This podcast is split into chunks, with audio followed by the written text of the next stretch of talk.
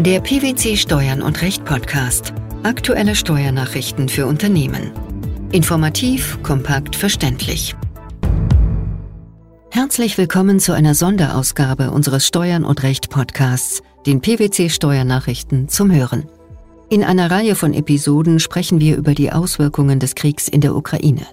Heute informieren wir darüber, was der Krieg für Finanzdienstleistungen und Zahlungsverkehr bedeutet.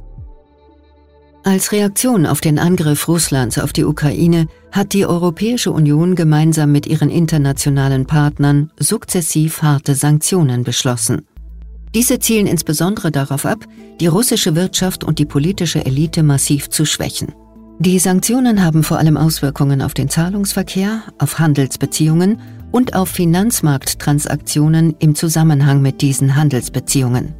Worauf müssen Finanzdienstleister nun besonders achten? Im Derivatebereich ist die Umsetzung einer sogenannten Dokumentationshierarchieprüfung sehr wichtig geworden.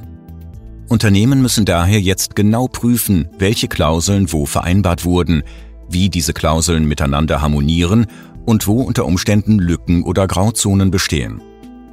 Manche Klauseln sind übergeordnet und regeln die gesamte Geschäftsbeziehung. Andere Klauseln sind dagegen produktbezogen und regeln individuelle Transaktionen.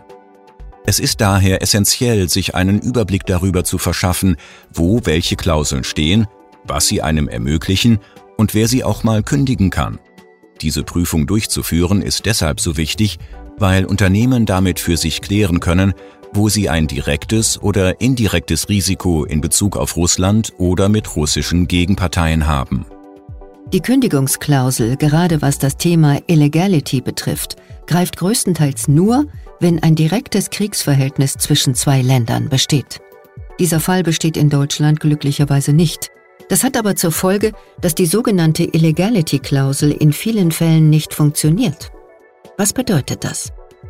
Trotz der Lage in Russland und trotz der Einschränkungen am Markt und den damit verbundenen Auswirkungen auf die Preise bestehen verschiedene Verpflichtungen, die erfüllt werden müssen.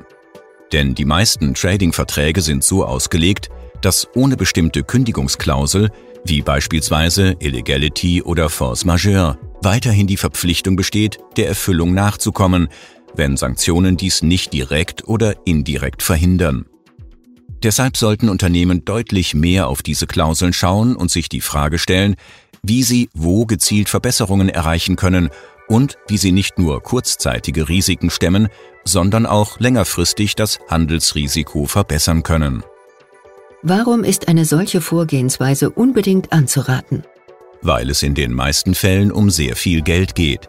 Wenn man Änderungen an einem Vertrag vornimmt, ist es wichtig darauf zu achten, die Entscheidungen, warum man einen gewissen Weg gewählt hat, warum man eine gewisse Klausel angepasst hat oder warum man sich für einen Zahlungsstopp entschieden hat, detailliert zu begründen. Das ist auch wichtig, um Reputationsrisiken zu minimieren. Es gibt ja durch das sogenannte ISTA eine Reihe von Rahmenverträgen, in denen grundlegende vertragliche Verpflichtungen zwischen handelnden Parteien festgelegt sind. Das betrifft auch die genannten Kündigungsklauseln. Was können Unternehmen tun, wenn sie in der derzeitigen Lage ihr Risiko nicht mehr absichern können? Der einfachste Weg für die meisten Finanzdienstleister ist, sich mit den Mitstreitern am Markt abzusprechen und eine gemeinsame Linie zu fahren. Deren Kunden möchten nicht von vielen unterschiedlichen Finanzdienstleistern viele unterschiedliche Lösungen bekommen, sondern nur eine. Um Risiken zu minimieren, ist ein Grundprinzip außerdem zu eruieren, wo noch Geschäfte gemacht werden können und zu prüfen, ob etwas gekündigt werden muss oder kann, ob etwas neu aufgesetzt werden muss, ein Gegenparteiwechsel sinnvoll ist, etc. Das Absprechen ist essentiell, um an einem Strang zu ziehen und um Risiken im Markt zu minimieren. Es kommt vor allem darauf an, den Fahrplan immer wieder zu justieren, alles genau durchzugehen und selbst dafür zu sorgen, dass man den Gesamtüberblick der Vertragsdokumentation hat und schaut, welche rechtlichen, finanziellen und nicht finanziellen Risiken es gibt. Die Auswirkungen des Ukraine-Kriegs auf Finanzdienstleistungen und Zahlungsverkehr. Das war das Thema der heutigen Sonderausgabe unseres Steuern und Recht Podcasts, den PwC Steuernachrichten zum Hören. Ansprechpartner für diesen Themenschwerpunkt ist Michael Huertas. Seine Kontaktdaten sowie Hinweise zu weiteren Informationen finden Sie in der Episodenbeschreibung.